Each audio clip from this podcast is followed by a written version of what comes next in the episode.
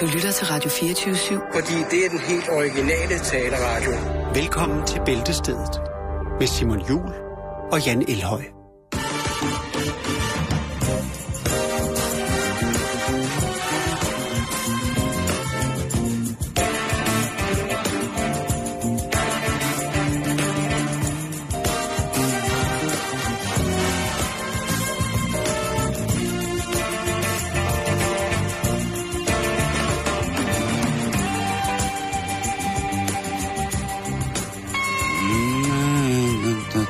Tæm den ske, brødre. Tæm den ske, søster. Ja.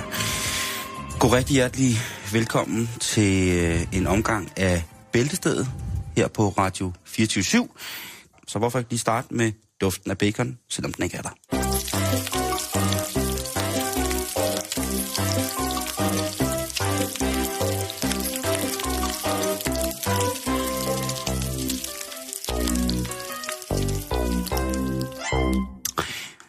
Ja. Simon, jeg vil godt komme med lidt turistinformation. Jeg ved, at der snart er folk, der sidder derude klar med feriepengene og tænker, hvor skal vi hen? Hvor skal turen gå hen i år? Skal jeg komme med et bud? Ja. Jeg kan se, du har det smil på. Der er kun et land i verden, der bringer det smil frem på dine læber. Nordkorea! Anna Koreo! Kom så, drenge, syng! Søg! Ja! Sådan! Boys in the hood, mand. Nej! Ha! Sådan lyder det altså, når 5.000 ens frisyrer er samlet på et sted og synger den samme sang. Ja. Mm-hmm. Skal vi til Nordkorea, Jan? Det var et vildt gæt. Ja, det var rigtig vildt. Det skal vi. Yes. Hvis man skal til Pyongyang... Det er der jo mange, der skal. Så skal man huske lige at tjekke wifi'en dernede. Fordi der er en helt speciel service til turister i Pyongyang. Der er nemlig wifi for udlændinge. Og det er jo... Ja, det kunne godt blive en farlig debat, hvis det havde været Danmark, ikke? Eksplosiv lige der! Nej. Det man skal gøre, hvis man er på nettet i Pyongyang som turist... Så skal man købe sig... Ja, det er vildt vildt, der i hele tiden er kommet net i Pyongyang, ikke? Ja, det var der ikke dengang. Du var der. Nej, er du sindssyg? Det var der fandme ikke. Så skal man først erhverve sig et nordkoreansk SIM-kort. Det koster 1.331 kroner. Derefter så skal man lige smide 146 per måned for den her, sådan, jeg skulle sige office-pakke, men den her service-pakke. Det er fandme vildt, at der er kommet net dernede. Det er ret vildt, Simon. Vi måtte jo ikke engang have vores mobiltelefoner. Nej, dernede, og det vender vi lige tilbage til. Ja. Ja, det kan vi lige vende tilbage til. Crazy! Ja, man kan jo sige, det har jo, eller er jo nok stadigvæk egentlig lidt et offline-land, fordi at det er sparsom internetadgang, der er dernede. Det er kun for landets elite. Okay. Og faktisk er der kun omkring 1.000 tildelte IP-adresser. Det vil sige, at der er 1.000 IP-adresser, der kan gå på nettet. Jeg tør næsten godt ved med, at det kun er de offentlige instanser, der har IP-adresser. Ja. Jeg kunne ikke forestille mig andet. Altså, landet er jo slet ikke rent teknologisk gearet til at kunne have de der ting. Nej, så er der måske en enkelt basketballspiller, der også har. Ja, det kunne godt være. Men de er jo også ansat af staten, kan man sige, ikke? Jo, men jeg tænker bare ham der, du ved. Nå, Dennis. Rot mine!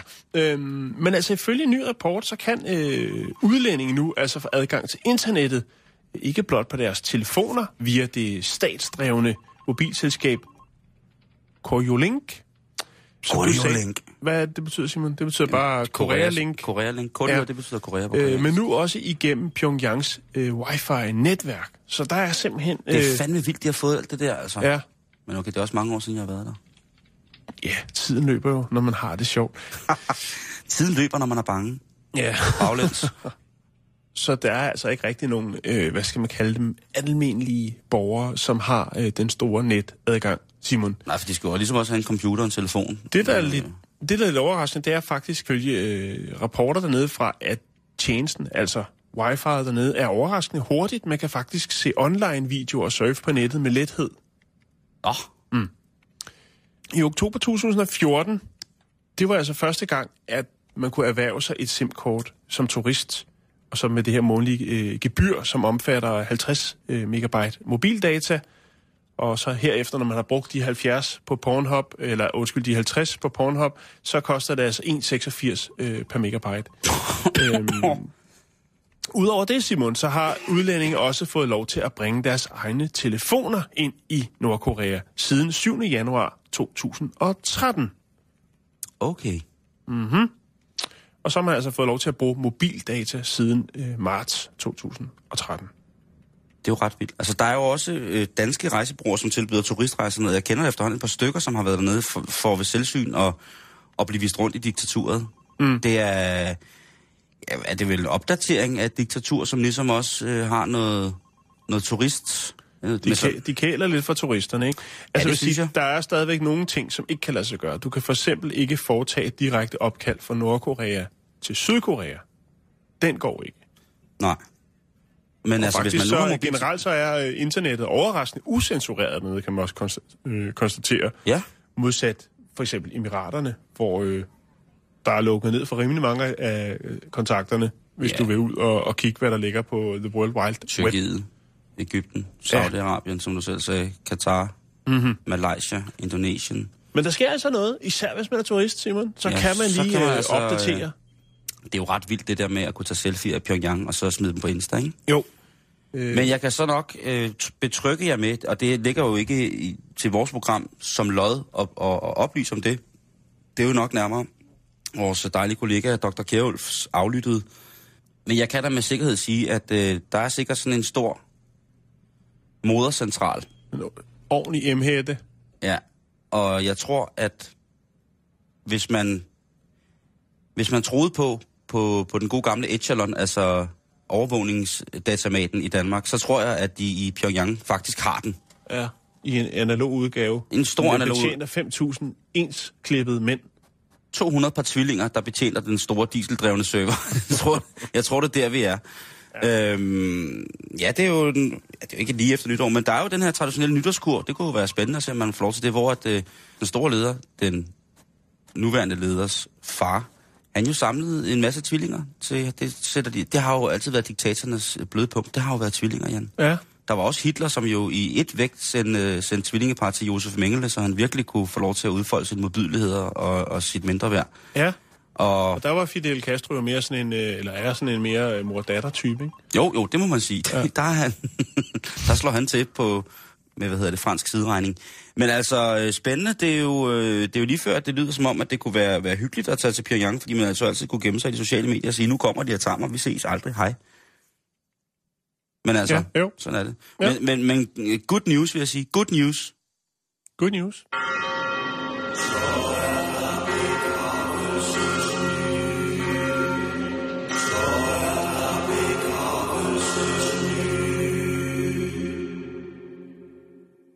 Jan, vi skal jo beskæftige os med alt i det her program. Det ligger til vores arbejdsopgave, det ligger som en del af det ubeskrevne rammekoncept, at vi bliver nødt til at berøre langt de fleste emner. Om vi ved det eller ej, Jan. Og vi beskæftiger os jo for eksempel gerne med døden og alt deromkring. Vi kan være behjælpelige med en del i en ellers svær stund. Det vil jeg have lov til at mene. Oh. Vi har snakket meget om at de her alternative begravelser, de her firmaer i andre lande i Danmark, som sørger for, at den afdøde får en særdeles festlig afrejsefest fra den her skidende planet, ikke? Jo. Oh. Med folk, der har været, hvad vi har haft. Vi har haft hende der partymamma, som blev sat i sit fineste tøj i sin guldstol. Og så kunne folk feste rundt omkring hende. Jo, og så var der ham, der blev begravet på sin Harley, i sin glasbur. Så var der bokseren, der blev begravet i boksekåbe, ret stående op i en angrebsposition. Ja, lad mig bare sige sådan her. Vi har været godt omkring. Ja, vi har været godt omkring. Og vi er jo et af de få programmer i Danmark, der koncentrerer os om at prøve at gøre bedemændenes arbejde en lille smule sjovere. Mm-hmm. Det vil vi jo rigtig, rigtig gerne. Vi synes jo, at de rigtig, rigtig mange år, vi værdsætter i den grad alle bedemændenes job, at bedemænd og bedekvinder, vi er så glade for jer, det er slet ikke det. Men vi synes også, I har fortjent, fordi I jo sikkert går med en tung byrde, vi synes også, I har fortjent at få en anerkendelse ved ligesom at sige, kunne vi sætte jeres kreativitet lidt på prøve her i en ellers måske forholdsvis død branche. Okay. Ja, okay. Ej, det var skidt. Det var rigtig slået. Ja, det er fint. Men nu bringer vi endnu et kapitel fra informatiklaboratoriet vedrørende de dødes gang på jorden. Mm-hmm. Fordi jeg har læst samvirke, og det er jo igen stort set et månedligt opslagsværk i, hvad vi egentlig skal bekymre os om, og hvad vi skal tage os af. De kører netop nu på deres internetside en artikel, der hedder, hvordan begraver man folk uden kirkens hjælp? Og hvordan gør man det, Jan? Altså sådan en 3-trins gør-det-selv-raket? Det havde jeg lidt håbet på, men det er det jo... Men det er, og det er det sådan set også, men det er sådan meget formelt, kan man sige. Okay. Det er sådan, hvis du ikke er medlem af Folkekirken, så er der ren trøst at hente, hvis man gerne vil begraves på en kirkegård. Har man ikke betalt ved kasse 1 hos Cirkus Kirke, så må du altså selv finde på noget sjovt. Ja. Og allerede der har vi jo et meget, meget tungt vejende incitament for at melde sig ud af kirken med det vunds. Fordi så kan man altså selv gøre, hvad man har lyst til bagefter. Ikke? Jo.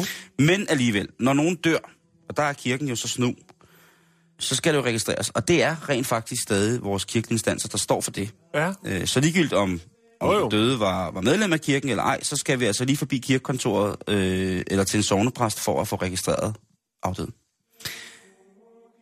Og når du så registrerer den døde, så anmoder du samtidig om begravelse eller ligebrænding. Mm. Så hvad skal der ske her, ikke? Og du må gerne bruge kirkegården, faktisk. Altså kirkegården, krematoriet, eller? Nej, du må godt blive begravet på kirkegården, okay. Faktisk. Selvom den afdøde ikke har en ceremoni i kirken, så er der plads til alle på kirkegården, faktisk. Det er stort. Ja.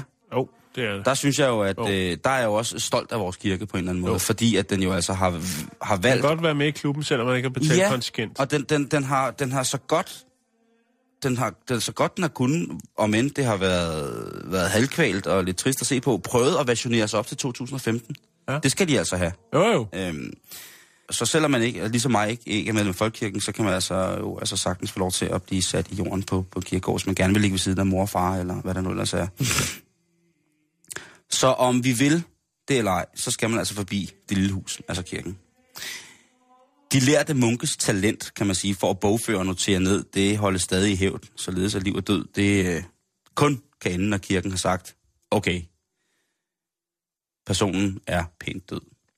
Men vi bliver også nødt til her jo at gøre opmærksom på, at det er muligt at få nedsat sin urne i skoven. Der er skovkirkegård. Det er muligt at få nedsat sin aske i nedbrydelige urner, sådan så man går i et med naturen igen. Mm. Du kan blive spredt ud over din yndlingsmotorvej, hvis det er det, du har lyst til. Du skal selvfølgelig spørge om lov først.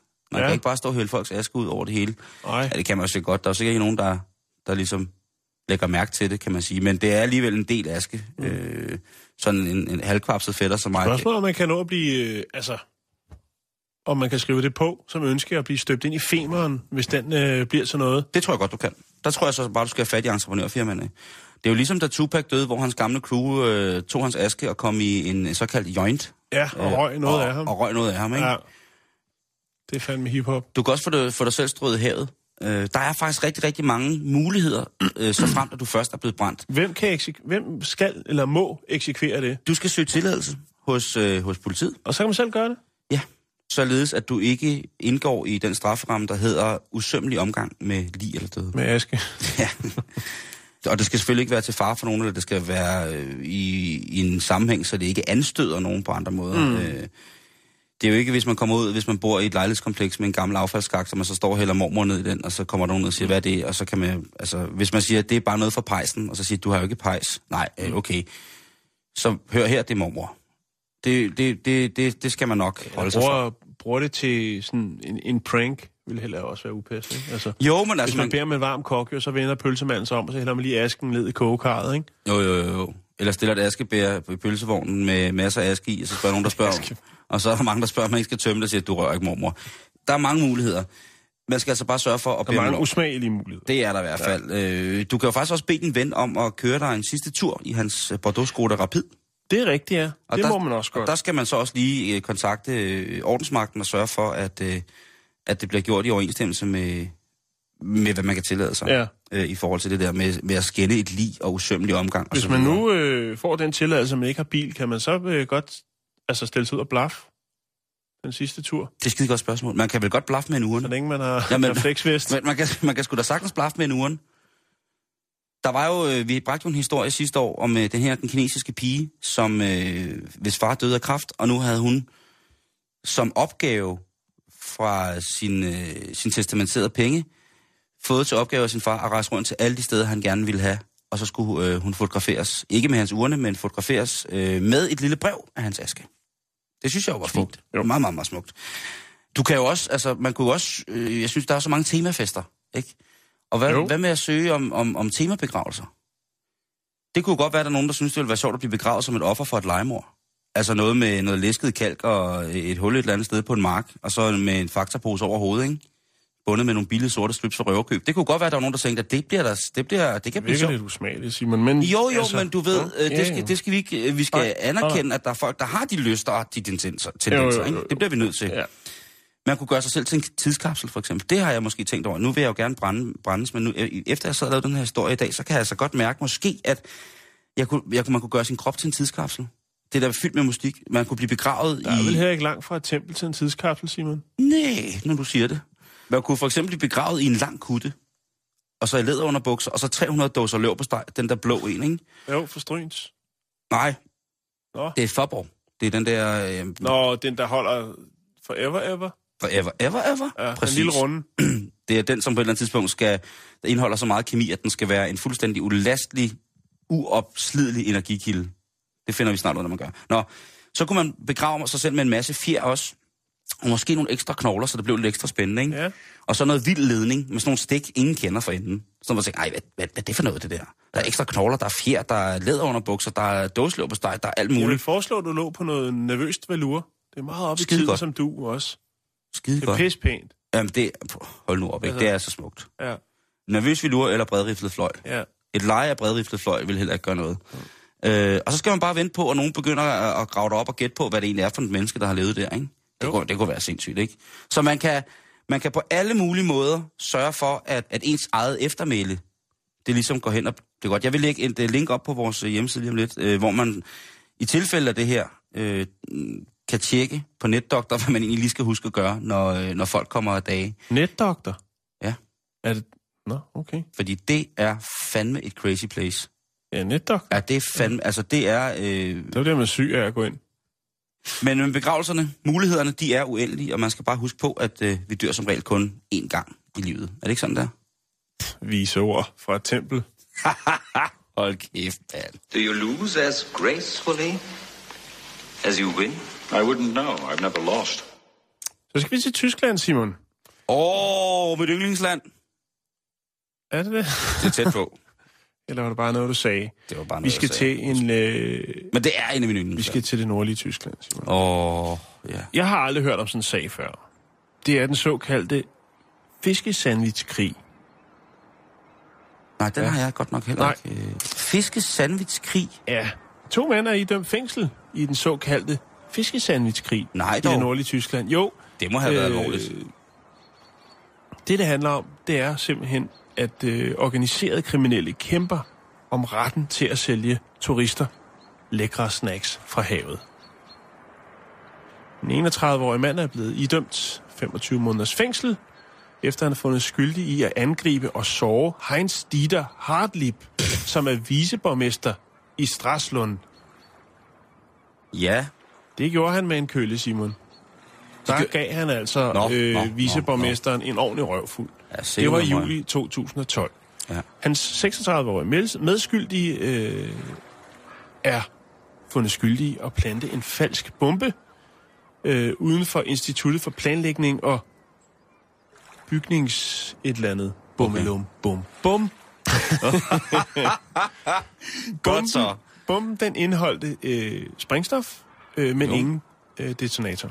Nå, okay. Nej. Så han kunne i virkeligheden godt bare have deponeret noget sprængstof, han havde til overs. Under en bil.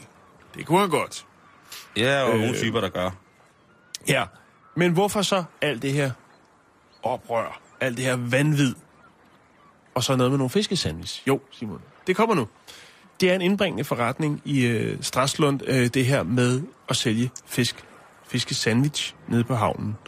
Og man har simpelthen tydet til de her midler for at ligesom skræmme enhver konkurrence, der måtte dukke op på fiskesandwichmarkedet. Så der er kun én der. Det er simpelthen... Jamen, nu forstår jeg det. Hvor er det voldsomt? Anklagerne hævder, at de 2 mænd, de tilhører en fiskemafia, og er blevet sat til at ordne de her ting, altså banke viceborgmesteren og plante noget sprængstof, af en såkaldt codfather, altså en torskefar. Nå, okay. Og jeg troede lige, det var... Ja. Ja. Det er ret vildt, ikke? Man tænker jo også sit, ikke? Man tænker jo, selvfølgelig er der en underverden i fiskesandwichmiljøet. Ja, i Stralsund. Ja, det er der jo. Det er jo Stralsund hedder det, undskyld. Ja. Tænker, man kan overse det, ikke? At et så... Altså, hvis noget er en succes, så er der også en underverden, ikke? Jo. Det er der jo. Jo, men, præcis. Udover det, så har de også... sat ild til en båd og en bil, og så er der også en nylig åbnet fiskebutik, som er blevet sat i brand, og så er der også blevet smidt syre ind i et hotel, som var ejet af samme familie. Så det er... Nej. Det er helt tungskyt, Simon, der er blevet rullet ind. Og så tænker man, men hvad er tallene så? Hvad er de tørre tal på? Hvad bliver der her i den her smukke, lille by, Stralsund, hvad bliver der omsat for fiskesandwich? Jamen, anslået omsætning er 1,5 millioner kroner om året til de her tusindvis af turister, som besøger byen for at hvile og slappe af og få sig en fiskesandwich. Det er anseligt, vil jeg sige. Det er anseligt. Ja. Det er mange fiskesandwich. Og krigen, den har simpelthen handlet om, der er ikke andre, der må fordele i den 1,5 million kroner i forhold til salg af fiskesandwich til turister. Der skal kun være én shop på havnen, som man siger. Hold da kæft, det er gangster shit. Men havnen er jo også et sprødt sted, hvad det angår. Jo. Med fagforeninger og gangster i gamle dage. Og der er noget historie, ikke? Jo.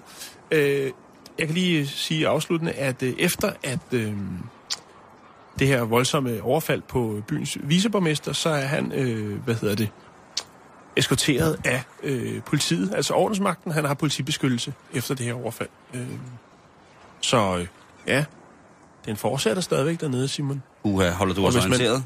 Fordi jeg kunne da godt tænke mig, at jeg skulle til, Stralsund og holde noget ferie på et tidspunkt. Ja, det kunne jeg kunne godt forestille mig dernede, men du skal huske at sende et postkort ned fra havnen, Simon. For det skal jeg, hvis den stadig er der. Og du skal bare lige med færgen over nede fra Rødby, så er du der. Bum, siger det. Jeg synes, det er voldsomt, og jeg kender jo... Du kender en tysker? Jeg kender faktisk mange. Men jeg kender jo til fiskehandlermiljøet andre steder i Danmark. Ja. Og ikke så tungt, vel? Det er ikke så meget sprængstof på havnen. Nej, det lugter bare for mange steder. Jo, men vi lugter af fisk, så er det ikke frisk fisk. Vi skal videre. Du kan selv være tempelmand. Det er veltalt, det der, bruder Jan. Det er veltalt. Stand up and tell the class. What do you wanna do with your life?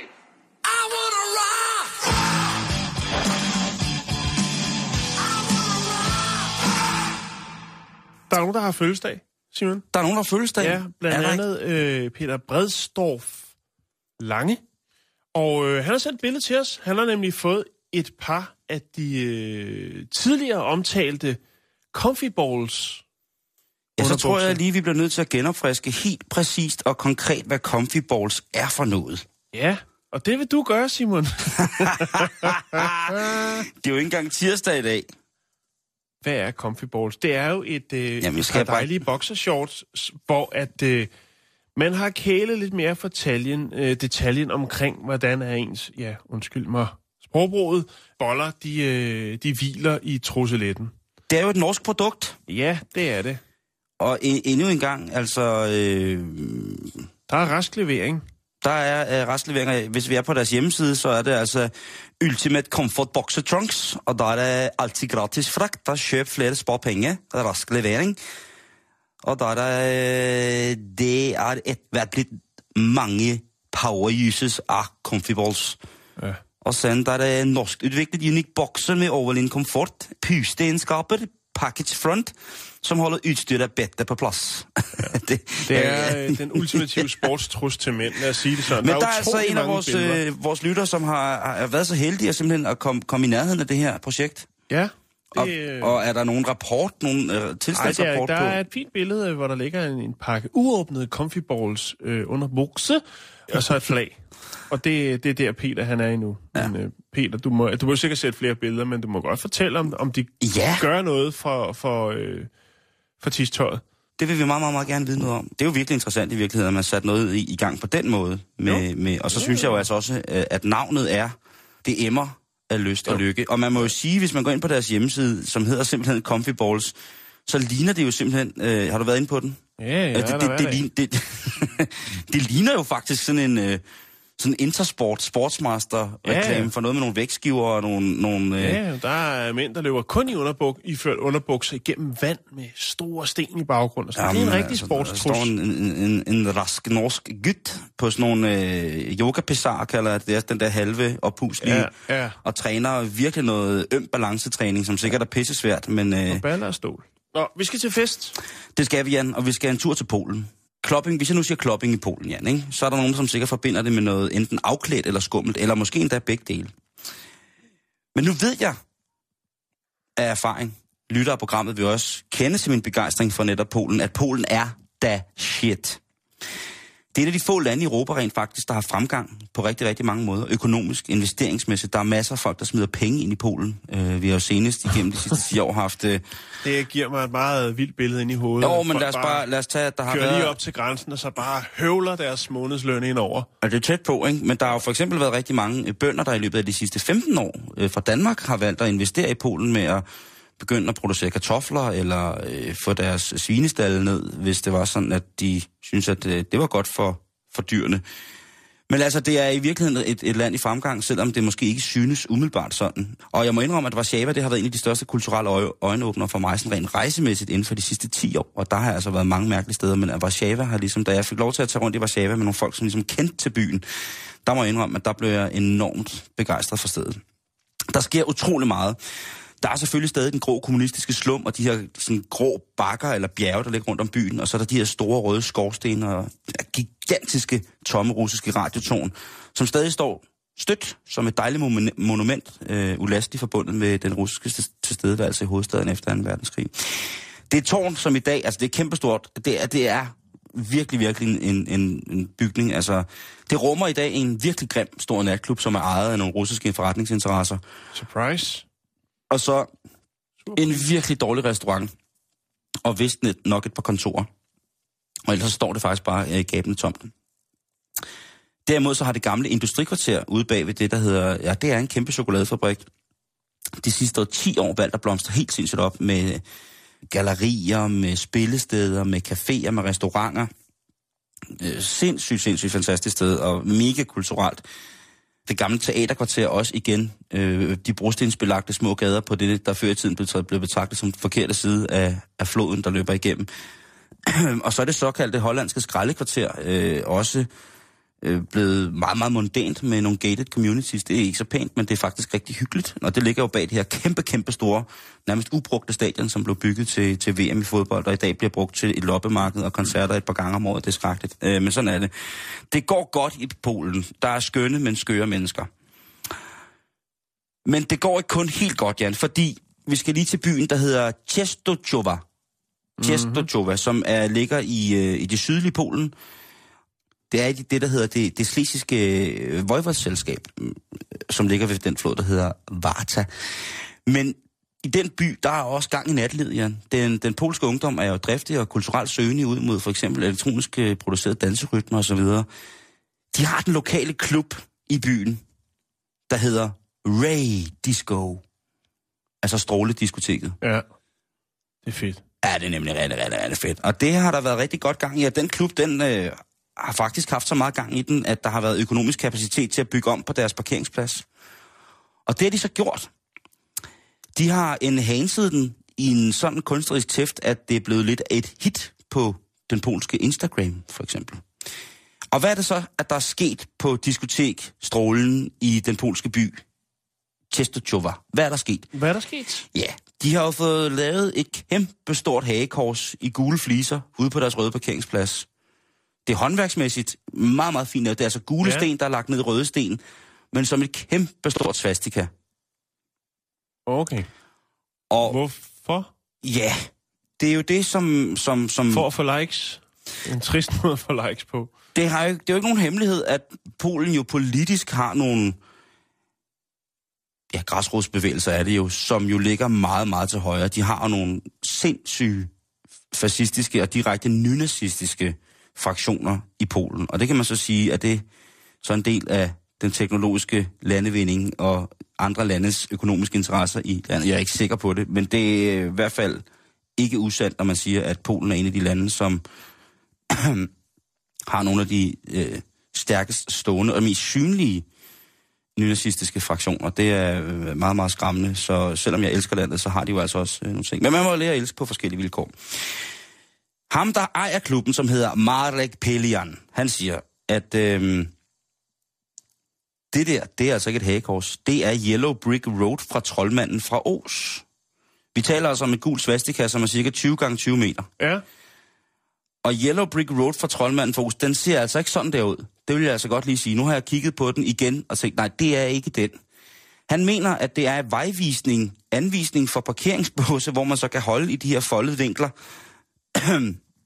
Og så ud over det, så mener han, at en af benene på selve svastikaet er nærmest en form for pil op mod indgangen, så er det altså en guideline op til, hvor at hvis man var i tvivl, hvor man skal ind på diskoteket. Det er der ikke rigtig så mange, der tror på, og han måtte også tilstå, at weekenden her, som jo ellers plejer at være fantastisk, den første weekend i måneden-agtig, den har været meget, meget, meget, meget sløj. Der har ikke været mange mennesker på Strålen-diskoteket. Grundet? Det nye tiltag? Ja, eller? Ja, altså det er jo... Polen har fået løn jo.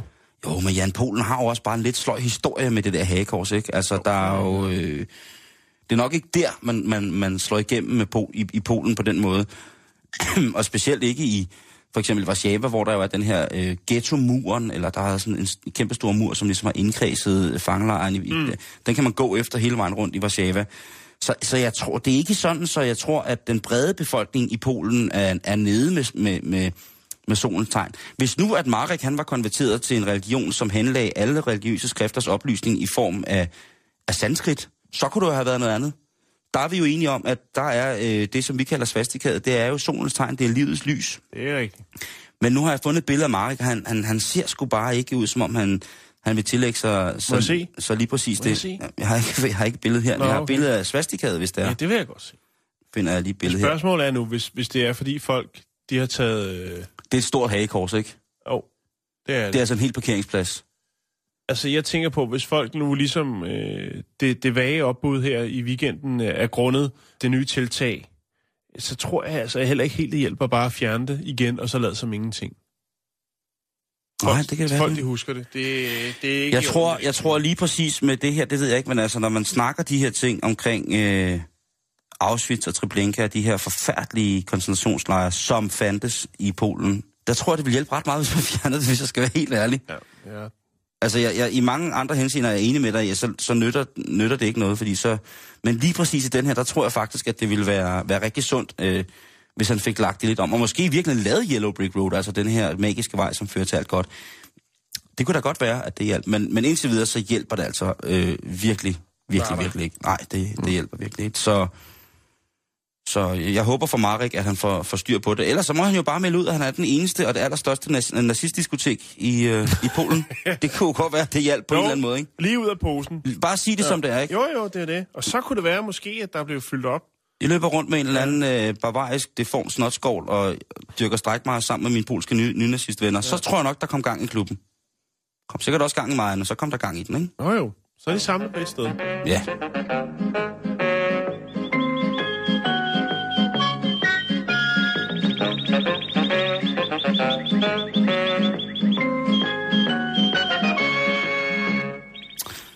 Så skal vi til Vietnam. Hvor dejligt. Vi skal snakke om et fint lille pattedyr, eller lille, i hvert fald fint pattedyr, som hedder pangolin. Mm. Det er faktisk verdens mest populære pattedyr, når det kommer til at smugle, Simon. Det er at smugle? Ja, det er rigtigt. Folk er vilde med at smugle det her lille, fine skældede pattedyr. Og hvorfor er man mon det? Vi har snakket om det så mange gange før. Vi har delikatessekortet, vi kan rive ind, blandt andet. Og så er det selvfølgelig også en truet dyreart. Politiet i Vietnam i det nordlige, det der hedder Bac Ninh-provinsen, de beslaglagde 42 levende pangoliner. Nå, de er så søde. Jeg synes virkelig, de er så søde. Jeg kan jo også godt lide bæltedyr og sådan nogle ting. Det er et rigtig, rigtig fint. Altså, det er et skældyr, ikke? Jo. Det er bare, den er så sød. Så var der altså nogle krybskytter, som havde ligesom fanget nogle af de her, sådan set, faktisk 42. De blev så taget. Dyrene blev leveret tilbage til nogle skovrangers. Godt. Så kom de ligesom hjem til nogen, der kunne tage sig af dem, ikke? Ja, det var jo meget godt. Det blev sgu ikke helt så godt, Simon, fordi at de her skovrangers, de sagde, nej, jamen, tak for de 42 fine, små, søde, små pattedyr her, pangolin, det er vi glade for. Det, de så efterfølgende gør, det er så, at de sælger dem videre til lokale restauranter. Og det gør altså, at de her skovrangers, de kan erhverve sig 80.000 danske kroner. Blandt andet kødet, så er der tungerne, som man også bruger, og så er der også deres skæld, som man også bruger. Det er nogle skidte kæle, sådan der. Ja, og så er det endda nogen, som burde være på naturens side, som så ser deres snit til ligesom og men der kommer et argument lidt senere i historien. Ja, der er ikke noget godt argument for det, de er idioter. Nej, det er det ikke.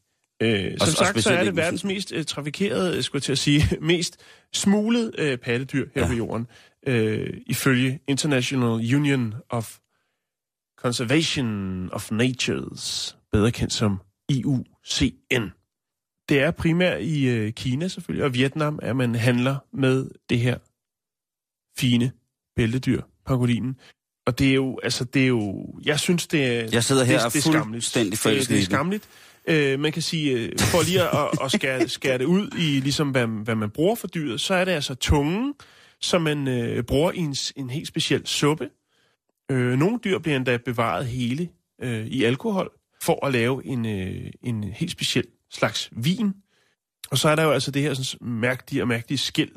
Dens, hvad skal man sige, dens karpe, dens skudsikre vest-agtige ting, ja, det er de sælges på det sorte marked som traditionel medicin eller som smykker. Mm. Og så er der jo altså også selve kødet på kroppen, som bliver solgt for rigtig, rigtig mange penge.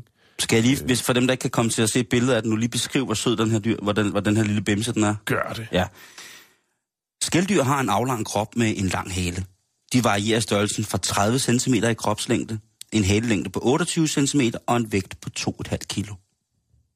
Langhælede skældyr, når der er tale om Manis tetradactyla, til en kropslængde på 88 cm. En hale tilsvarende længde og en vægt på 33 kilo. Det er kæmpe skældyr. Den hedder Gigantea. Så vi taler altså om dyr helt små. Altså, de ligner lidt en artiskok.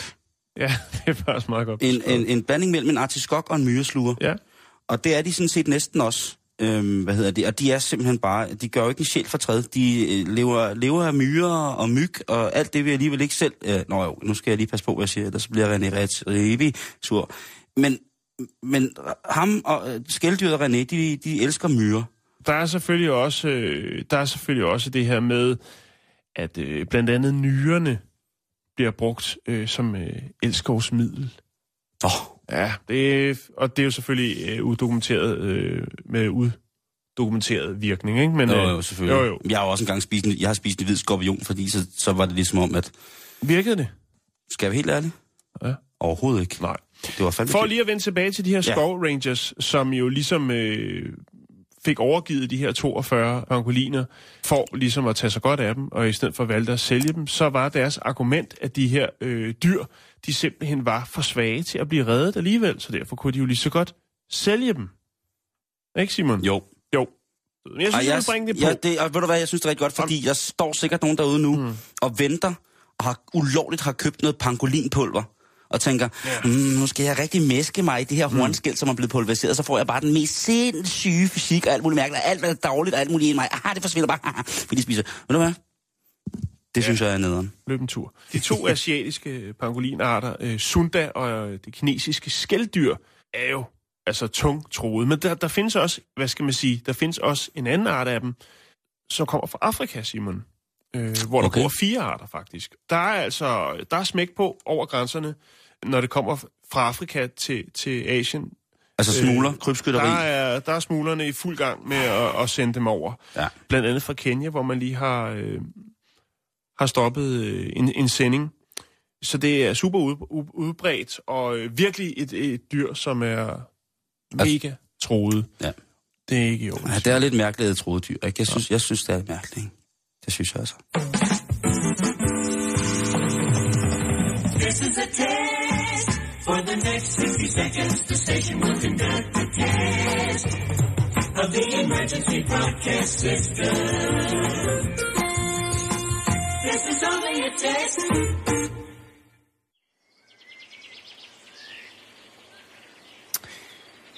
Heldigvis, så bliver vi lige en smule uden naturen, Jan. Ja. Og vi skal møde en rigtig sød dreng. Åh, det var godt. Ja, en rigtig dyreven. Nu skal vi nemlig have en dyreven, men alligevel, så må man godt have lov til at tænke sit. Ikke at man skal blive bekymret, eller på anden måde få noget angst, eller noget, der relaterer til det. Jeg faldt over den her historie, og jeg synes, den var rigtig, rigtig fin. Også ligesom fordi, jeg ved, der er jo mange lyttere af vores lyttere, som er imellem 10 og 13 år gamle, ikke? Jeg vil lige starte med at spørge dig, Jan, hvad lavede du, dengang du var 12 år gammel? Hvad var det absolut fedeste, du kunne finde på at gøre? Altså... Det kan jeg ikke fortælle om i radioen, Simon, men det var fedt. Okay. Godt. Så lader vi ligge der. Jeg lavede mange ting. Men er der noget, du kan fortælle om i radioen? Jeg byggede cykler. Det er rigtigt. Jeg spillede det, jeg troede var heavy. Så spillede jeg rollespil, og så læste jeg animerede erotiske tegneserier. Ja. Og så lærte jeg at ryge. Kan du huske den, der hed Store Røv? Ja, med Robert Crumb. Men den læser jeg stadig. Men dengang var den stadigvæk, altså jeg kan jo stadigvæk godt lide en michekat med en stor røv i lange støvler. Det må man aldrig nogensinde gå glip af. Og jeg kan for den sags skyld godt lide Robert Crumb. Det er noget helt andet, Jan. Men det er rigtigt, det var en del af det. Der var også en, der hed Som Blommeligt Æg, hvor der også var tissemænd og alt muligt mærkeligt. Tissekoner og bryster og babser. Det var meget, meget, meget, meget frækt det hele. Nå. Men nye trends, de dukker jo hele tiden op hos de unge mennesker. Det skal vi jo bare nok i virkeligheden være glade for. Adspredelsen, den er enorm, og man bliver jo altid forundret over, hvad de nye og smarte diller er. Altså, det er som om, at de unge mennesker bliver mere og mere sofistikerede. Det er som om, at der er også nogen, der har travlt med, at de skal blive meget voksne meget hurtigt. Ikke? Der er jo de der 12-årige børn, som kommer på universitetet, ikke? Jo. Hvor man tænker, hold da kæft, ikke? Og hvordan er de som 18 år, ikke? Er de fuldstændig ødelagt? Eller er også de... dem, der går i gymnasiet og tager på drukkurset torsdag fredag, ikke? Yes. Og der kan jeg nok mere sætte mig i en eller anden form for sammenhæng med dem. Men nu skal vi møde en dreng, som hedder Archie Crawford. Og han er 12 år gammel, lige præcis, og han bor i England. Og hans allerstørste drøm, Jan, det er at blive konservator. Altså udstoppe ting. Ja. Det er jo en fin drøm at have som 12-årig. Hvis man bare går og drømmer om det og synes, at dyrene er interessante på den eller anden måde. I midlertid så er Archie så vild med de her dyr, så han altså selv er gået i gang med det. Han kunne simpelthen ikke vente på, at han kunne komme på konservatorskole, så han er selv gået i gang med at udstoppe dyr. Og det er altså alle mulige mærkelige dyr. Hvor får han dem fra? Handler han i en dyrehandler, eller er han ude at lave fælder, eller... Altså, han siger jo selv, det er roadkill. Køber han dem i Kenya, eller... Han siger, det er roadkill. Det er roadkill. Meget af det, ikke? Okay. Og så har han nogle musefælder og nogle rottefælder. Det har han fået lov til at stille op af sine forældre, så han kan fange nogle mus og nogle rotter, og så kan han udstoppe dem. Mm. Han har også nogle forskellige egern, han har taget med fælde. Ja. Som han med glæde kommer i sin mors fryser, og hun sagde til at starte med, var det lidt mærkeligt, når hun åbnede fryseren, så lå der altså dødt egern og kiggede op på hende. Det er jo faktisk en forholdsvis populær spise i USA. Så sidder man jo og tænker, der kommer nogle billeder af Archie ind på hans værelse, hvor man tænker, hold da kæft, ikke hele hans værelse. Han har over 75 udstoppede dyr inde på sit værelse. Okay. Og så har han det, der hedder trofæer. Altså kranier af dyr. Mm. Hængende inde på sit værelse også. Og der er rigtig, rigtig mange af dem, og det ser rimelig vildt ud. Og man tænker, hvad er det for en barn, der vidste nogle ting? Og siger, skal man være bekymret? Tror jeg ikke. Hvad hvis nu en af dine tøser kom hjem og sagde, far, nu går jeg i gang med at udstoppe dyr, og så lige pludselig så var der 75 udstoppede dyr inde på hendes værelse? Med udgangspunkt i, hun gerne ville være konservator. Vil du tænke? Det er perfekt. Det er målrettighed. Jeg har det fuldstændig samme måde. Ja. Jeg vil, der er ikke mange på 12 år, der aner, der ved, hvad de vil beskæftige sig med, når de skal ud og have sig et arbejdsliv. Og det kan også være, at det er lidt farligt et eller andet sted, at man er så målrettet på et eller andet. Men jeg har det på den her måde, Jan. Det er edderødme, det er en vild uddannelse. Jeg har jo aldrig vidst, hvordan man skulle blive konservator. Konservatorerne, som der arbejder med at restaurere billeder og sådan nogle ting, og sager, er jo for så vidt ret fint. Men de her konservatorer, som ligesom er... Ja, det er jo også, når det kommer til at konservere billeder i dag, er det jo virkelig en videnskab. Vi har jo haft det der med ham fjols, der bankede knytnæven igennem var det Monet? Jeg kan ikke huske det. Ja, det var Monet. Hvor man så fordi han blev sur på. Hvor man så hele proceduren, hvordan med... Ja, det var vildt. Men for jer, der sidder derude, og jeg ved, der sidder nogle 12-13-årige drenge og piger derude, som gerne vil være zoologiske konservatorer. Og det er det hedder, når man skal fucking stoppe vat og stoltråd og hønsenet ind i dyr. Mm-hmm. Hvordan bliver man så det? Hvordan bliver man det, Simon? Lige præcis. Du kan blive uddannet via Dansk Zoologisk Konservatorforeningsuddannelse, og den hedder noget så vildt som DZK. Der er privat eller på naturhistorisk linje på uddannelsen konservator på Kunstakademiets konservatorskole, du. Bum, bum. Så vi er altså ude i en af de helt dyre tunge. Altså, hvis der sker noget på Kunstakademiet, så er det dyrt. Så er det helt dyrt. Det skal være dyrt. Det skal være en dyr uddannelse, ikke? Det bliver kunst. Den private uddannelse varer 4 år og foregår som praktisk oplæring i faget. Der er også en del teoretisk stof, der både indgår i den daglige oplæring og læres ved selvstudium. Det er bare det, at du skal vide, hvis det er, at du har lyst til at blive konservator. Det tager 4 år, og så må du komme vat og stoltråd i det. Og hvis dine børn allerede nu er gået i gang med at spørge om de modstop ting, så er det bare at give los. Selvfølgelig må du det.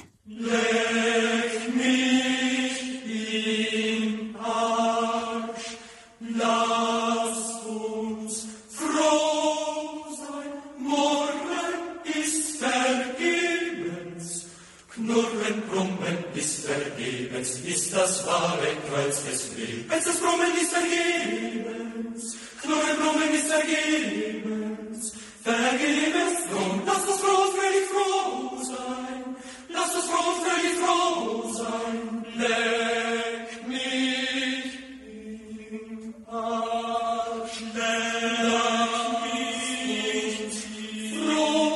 mich im Arsch. Ja. Det er smukt, hva'?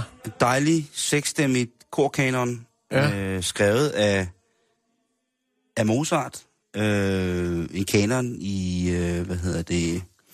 ja, den er vel fra omkring 1780'erne, tror jeg. Og, så er den old school. Ja, det må man sige. Det må man old til. Det her er selvfølgelig en ny indspilning, kan man sige.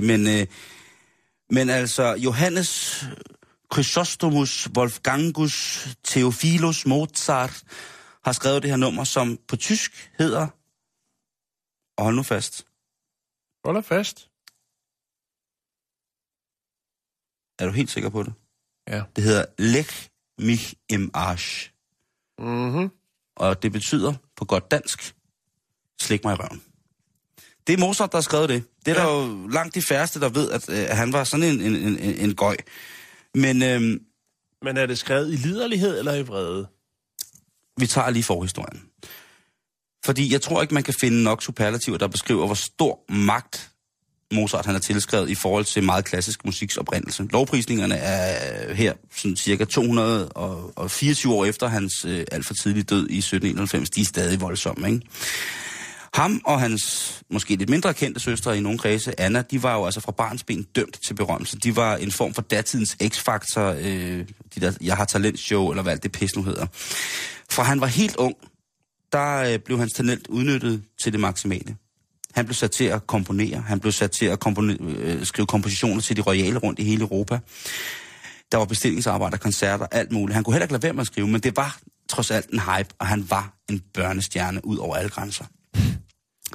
Men hvad og hvordan udviklede drengen sig i det her? Hvad blev der af barnet i alt den her succes? Det kan man jo også godt tænke lidt over nogle gange, når man ser de her talentshows, ikke? Nu skal du bare høre. Nu har du netop lige hørt det her. Leck mich im Arsch, som han altså har skrevet. Efter at Mozart han dør, så får offentligheden kendskab til en del breve fra Wolfgang til hans kusine. Og det var altså ikke blot sådan nogle breve, der stod: Kære kusine, i dag har været en dejlig dag. Solen skinnede, jeg spiste noget sukkertorte og fik mig en dejlig kop vin og karamel lounge.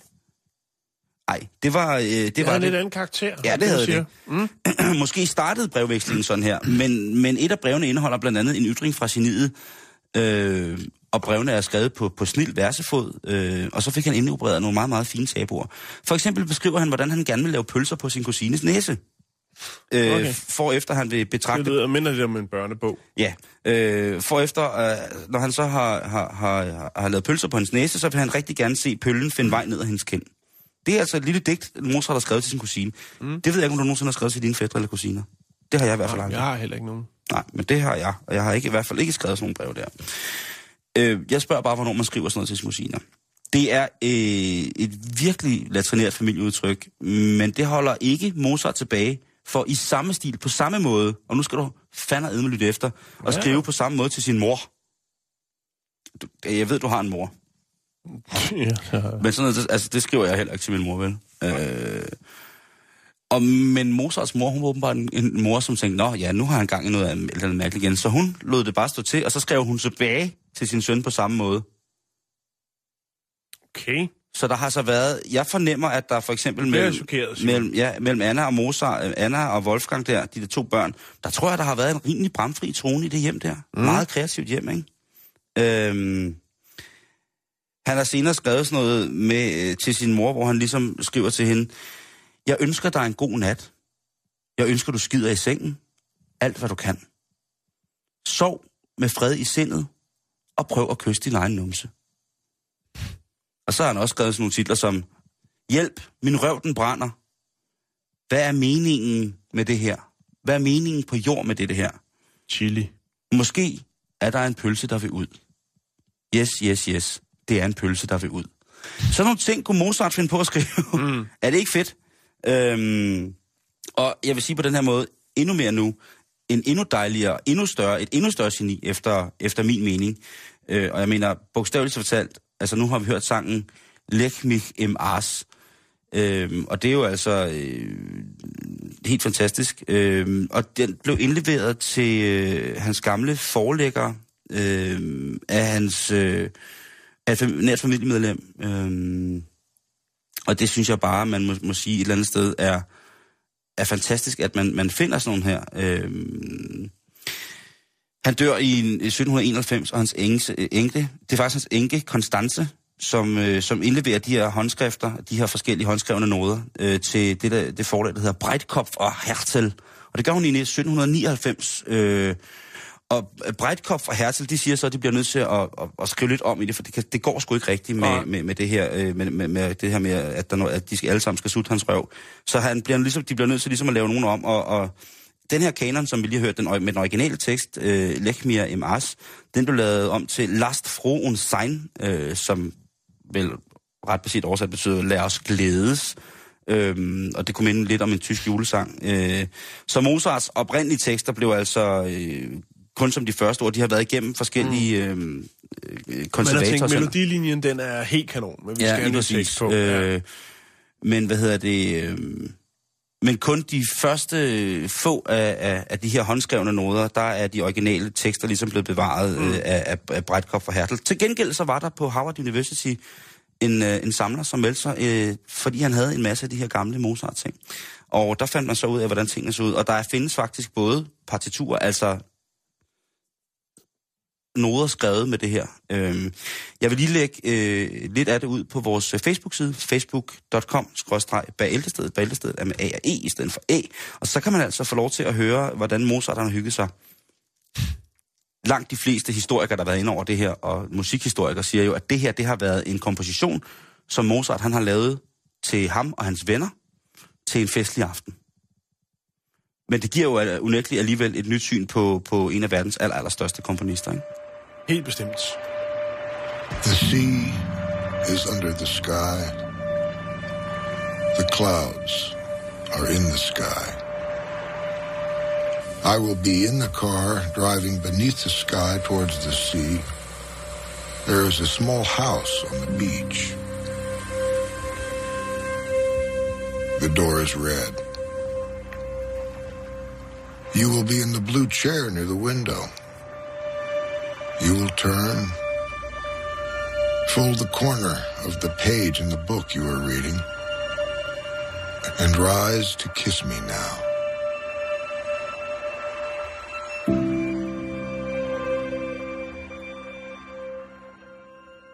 Lige om lidt, så er der nyheder. Du lytter til Radio 24/7. Om lidt er der nyheder.